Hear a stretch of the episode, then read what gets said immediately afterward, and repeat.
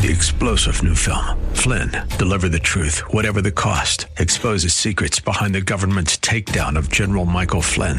Flynn knew what the intel world had been up to. He ordered the first audit of the use of contractors. This set off alarm bells. He told the truth. He was the most dangerous person for Donald Trump to hire. They had to get rid of Flynn. Flynn, Deliver the Truth, Whatever the Cost. Available now. Watch it today. Go to SalemNow.com. SalemNow.com.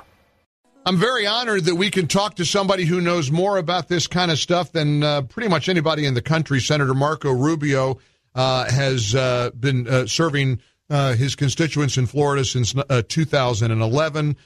He served as Speaker of the Florida House from 2006 to 2008, and he has been sounding the warning alarms about the Chinese Communist Party for a long time. Senator Rubio, welcome back to the Mike Gallagher Show. How have you been, sir? I've been well. Thank you, Mike. Thanks for having me back on. Thank you. You tweeted a few moments ago that it was a mistake to not shoot down this Chinese spy balloon when it was over a sparsely populated area. This is not some hot air balloon. It has a large payload of sensors, roughly the size of two city buses, and the ability to maneuver independently. Senator, I know we've been talking about shooting it down, but would it make... and forgive me, I'm the layperson here and you're the expert, but why wouldn't we retrieve it? Why wouldn't we capture it and analyze it? Well, I mean, that would be the point and that would be the goal. Now, obviously, you know, this thing is dragging sensors on it, which are not small. I mean, these are about the size of a bus, right? A couple of them usually. And you see that in the pictures. And they so that would, you know, fall to the ground and probably shatter into a million pieces. But there'd be something to recover. There's no doubt about it. This is not complicated technology. I mean, that's the one part of it. But it's ingenious in the sense that they can argue, well, that's just a balloon. We put it up in the atmosphere. It's there to monitor. I mean, it seems so silly. It doesn't seem 21st century that they think they can get away with it with some level of deniability, including, well, we didn't mean for it to go over there, but it's a balloon. You know how balloons are. That's actually not accurate. These things are maneuverable to a certain degree. I mean, they're not as precise as a UAV, you know, a drone or an airplane, but they are maneuverable. They can generally know where they're going to go. And I mean, this thing wasn't going over tourist destinations. It went over the Northwest. It went over Montana, where we have ICBM fields. It worked its way across. So it has maneuverability. And it's not the first time, by the way. I mean, we've seen these before. I just think yesterday the acknowledgement of it is because they knew people were going to be seeing it. And there were going to be reports about it, and you couldn't hide it. And I think it is disappointing that they chose not to bring it down when it was over sparsely populated areas where they could have not just retrieved it, but sent a pretty strong message. And it's not coincidental that this is happening right before, I think he's just canceled it, but right before Blinken, the Secretary of State, was supposed to visit in Beijing. Yep. They do these sorts of things to, A, humiliate the other side and project strength and send a message. And so I don't think this was coincidental. I think it was certainly tied to that. And the flip side of that, Senator, is that we project weakness. You know, we then they put us in a position because, and yes, you're right, Blinken has canceled the trip, the scheduled trip to China. That we can confirm that. But here's the problem. I mean, and I have to ask you directly. It's a two-part question. Going forward, what should we do about this balloon? But more importantly, what will we do? Well, I think the first thing we need to do about it, I mean, they're going to go through all the diplomatic stuff and, you know, send the complaint and so forth. But I think we need to be pretty abundantly clear, and that is if these things are flying over our airspace and there's an opportunity to bring them down, we're going to do it. Now, obviously, we're not going to do it in a way that's going to fall on a major city and kill anyone and things of that nature. And it can be a little unpredictable, so it's not as easy as just going up there and knocking this thing down. I mean, you want to make sure that when it comes down, it doesn't come down on some city and kill a bunch of people or kill anybody. By the same token, I think we have to make that pretty clear. But I think the most important thing we can do, look, there's those sensors and those things that they're gathering, but they can also get that information from satellites. They can get that information from all of the Huawei equipment and routers that are still installed across the United States. I mean, there's a million ways they can gather this information that they want, and they are doing it. Their espionage levels have grown. As much as anything else, this is just one more method that they use to collect intelligence on us, and so we have to be cognizant of it and protect ourselves against it. By the same token, we need to wake up. The most important thing we need to do now is wake up, and I think finally, for those who are still resistant to this notion, understand that China is a geopolitical competitor and adversary, the first we've had since the end of the Cold War. And they're actually, you know, a bigger and stronger adversary than the Soviet Union, which was a military superpower, but it was not an industrial, technological power, right. Economic power. The rest of the century will be defined by this relationship between the U.S. and China and this strategic competition. And we need to readjust everything we do in our country to that reality. And you've been saying this for some time. I mean, you introduced bipartisan legislation to ban TikTok from operating in the United States, and it just feels like your pleas are falling on deaf ears. Obviously, TikTok is enormously popular. Can you explain why TikTok is so dangerous for the citizenry of the United States? Well, I start by explaining why it's not. Okay, the danger here is not the what I would tell you are interesting videos that people put up there. It's a platform that certainly is very successful because it uses artificial intelligence and knows exactly what you like. Every time you're on it, it learns more and more about you. But how is it learning about you? Well, one of the ways it's learning about you is it's collecting all of the data, and not just all the data on your app, all the data on your phone that it is collecting, even without your permission, your photos, your texts, your location, your friends, everything. It knows more about you than you know about yourself, and it can use it to predict what it is you like to look at and what kinds of videos you're likely to stay on versus others. And every time you use it, it learns more and more about you to the point where it is ahead of you. It's artificial intelligence. Now, why is that a danger? It's not a danger because some 16-year-old's data. Because it's the data of 50, 60 million Americans and everyone they interact with, right, to the extent it touches your device. And what does that allow them to do? Well, a lot of things. First, I'm just on a commercial front. Imagine the advantage that kind of information on Americans would be to Chinese companies looking to market here, destroy an American company with American jobs and replace it with a Chinese company that does it better. And people will say, well, how does that Chinese company sell so well? Because they know more about Americans, right, than American companies know or Americans know themselves. Exactly. What about in a moment of conflict? Right. Okay. What about in a moment of conflict where they decide, okay, all of the videos that talk good about why China has a right to take Taiwan, those are the videos that TikTok is going to show. All of the videos that talk bad about China, we're not going to let those trend on it. And so you can influence society. Right. But the third is the unknown vulnerability of this data, the unknown vulnerability that maybe I'm not on TikTok, but someone I'm close to is, and somehow through that back door, they've been able to gather not just information on them, but information on me.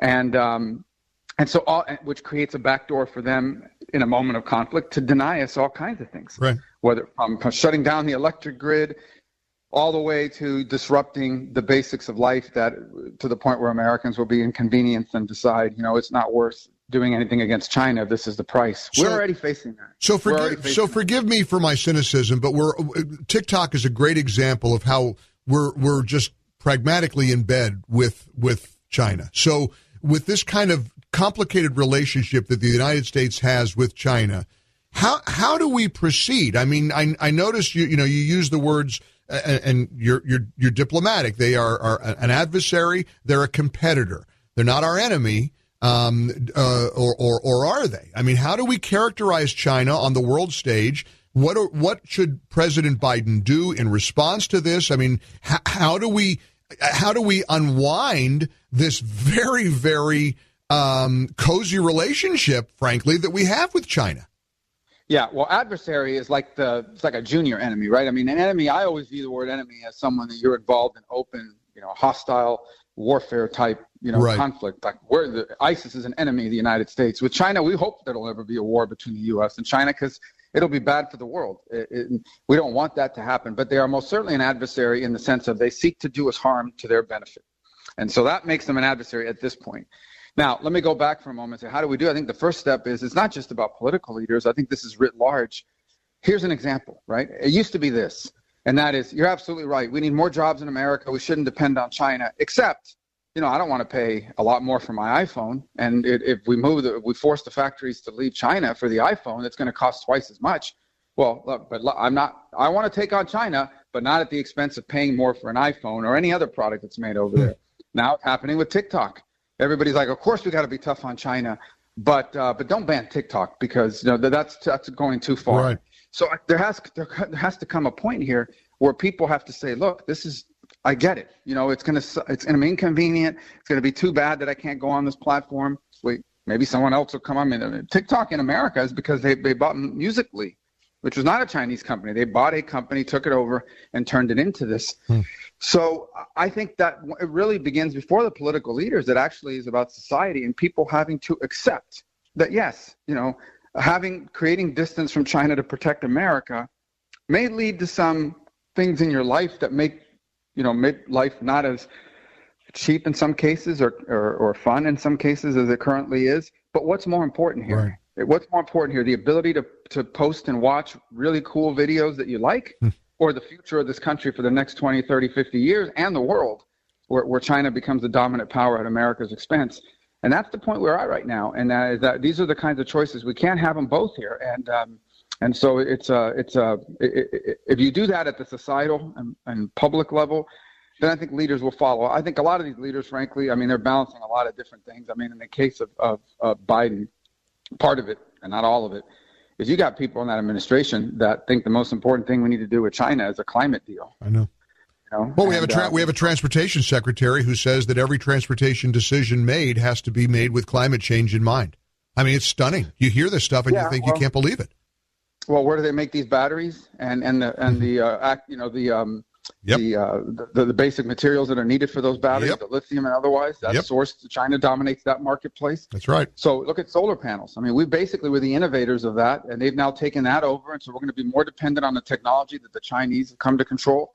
So and that's what I mean. They want to go to Davos, and they want to go to some forum somewhere and hold hands with the Chinese and say, we've solved climate change. Meanwhile, the Chinese are funding more coal-fired plants than every other country in the world combined. Right now, you mentioned Davos and these climate change summits and all that, and I'm sorry, I can never shake the image of all of them flying over on their private jets, their big carbon footprint creating private jets. It just is astounding to me. And the John Kerry's explanation that one day, well, you know, I have to get around. It's the way I travel. Are you kidding me?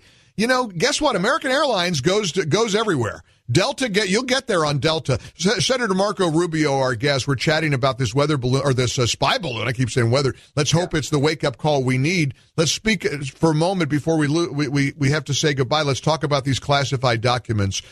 You've demanded some transparency from our top intelligence officials. Now looks like we got the FBI swooping down on Mike Pence's house. I wonder if they're going to go to Hawaii. Nice little vacation for some of these FBI agents, and check out President Obama's house in Maui. I mean, are you getting cooperation from these intelligence officials over this classified documents mess? No, not yet, and hopefully that's going to change. And by the way, on the Pence thing, what was most amazing to me was that they won't tell Congress anything, but somehow CNN had a crew at 5 a.m. outside Pence's home ready for the FBI to show up. So funny how that works. Funny how that works. Uh-huh. So here's the fundamental problem, right? And so Justice Department goes in, they seize all of these documents, they start reviewing everything, okay? When they see something that they think might be classified, they send it to the intelligence agencies and say, hey, can you confirm that this is classified or not, okay? What we want to know is, it's not our job to oversee whatever investigation they're carrying out from a criminal justice perspective. We need to know we have access to all these documents. We just don't know which ones they are. Which materials were the ones that were stored, stored and or taken inappropriately? Because it is our job to oversee the intelligence community. And the intelligence community's role right now is to assess whether those materials being exposed the way they were created a national security problem. And if so, what can we do to mitigate it? For example, that those things sitting in someone's garage like Joe Biden's, if exposed, would it have exposed some method of collection? Would it have exposed some sources like people? Because those people are in danger. We need to know what the danger is and what we're doing about it. How can we possibly conduct oversight over the intelligence agency's assessment of danger and mitigation if we don't know what we're talking about? Right. And so we just can't do our job without it. So they're hiding behind this DOJ thing, which is absurd. That's an untenable position, and it's here. And by the way, there is bipartisan support for the proposition that I've just laid out. Yeah. So I think at some point here, we're going to need some cooperation, or things are going to start to happen. Because, for example, the intelligence community, their ability to function, it depends on two things: money that Congress appropriates every year, but also authorization, which it's not just that you give them the money, you got to authorize them to spend it. And we are the authorizers. So I haven't transitioned to the threat level yet, but I certainly am aware of what our leverage points are as overseers, and we'll use them if necessary to do our job. And so we're in the process. I'm hoping we can get a resolution that's good and right. I believe we will eventually because they're in an untenable position. But so far, the answer is that has not happened. CNN seems to know more about it than the people in government charged with overseeing these agencies. Senator Marco Rubio, I don't say this often to our guests. I get to interview a lot of people, but frankly, I have such a deep, tremendous respect for you and an admiration. You're smart, you're passionate, you're focused, and as a Floridian, may I just say we're real lucky to have you in the U.S. Senate. Keep fighting the good fight, sir, and I know our audience appreciates you joining us here on the Mike Gallagher Show. All the best, sir. Thank you so much. I appreciate it very much. Senator Marco Rubio. 3-star General Michael J. Flynn, head of the Pentagon Intelligence Agency, knew all the government's dirty secrets. He was one of the most respected generals in the military. Flynn knew what the intel world had been up to. He understood its funding. He ordered the first audit of the use of contractors. This set off alarm bells.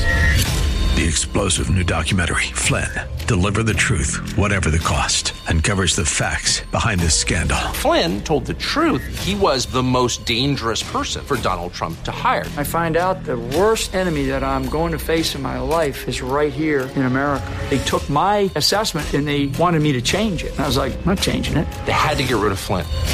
With in-depth interviews, archival footage, and never-before-seen personal records of the man behind the headlines. I just felt like I was drowning. Flynn, Deliver the Truth, Whatever the Cost. Available now. Watch it today. Go to SalemNow.com. SalemNow.com.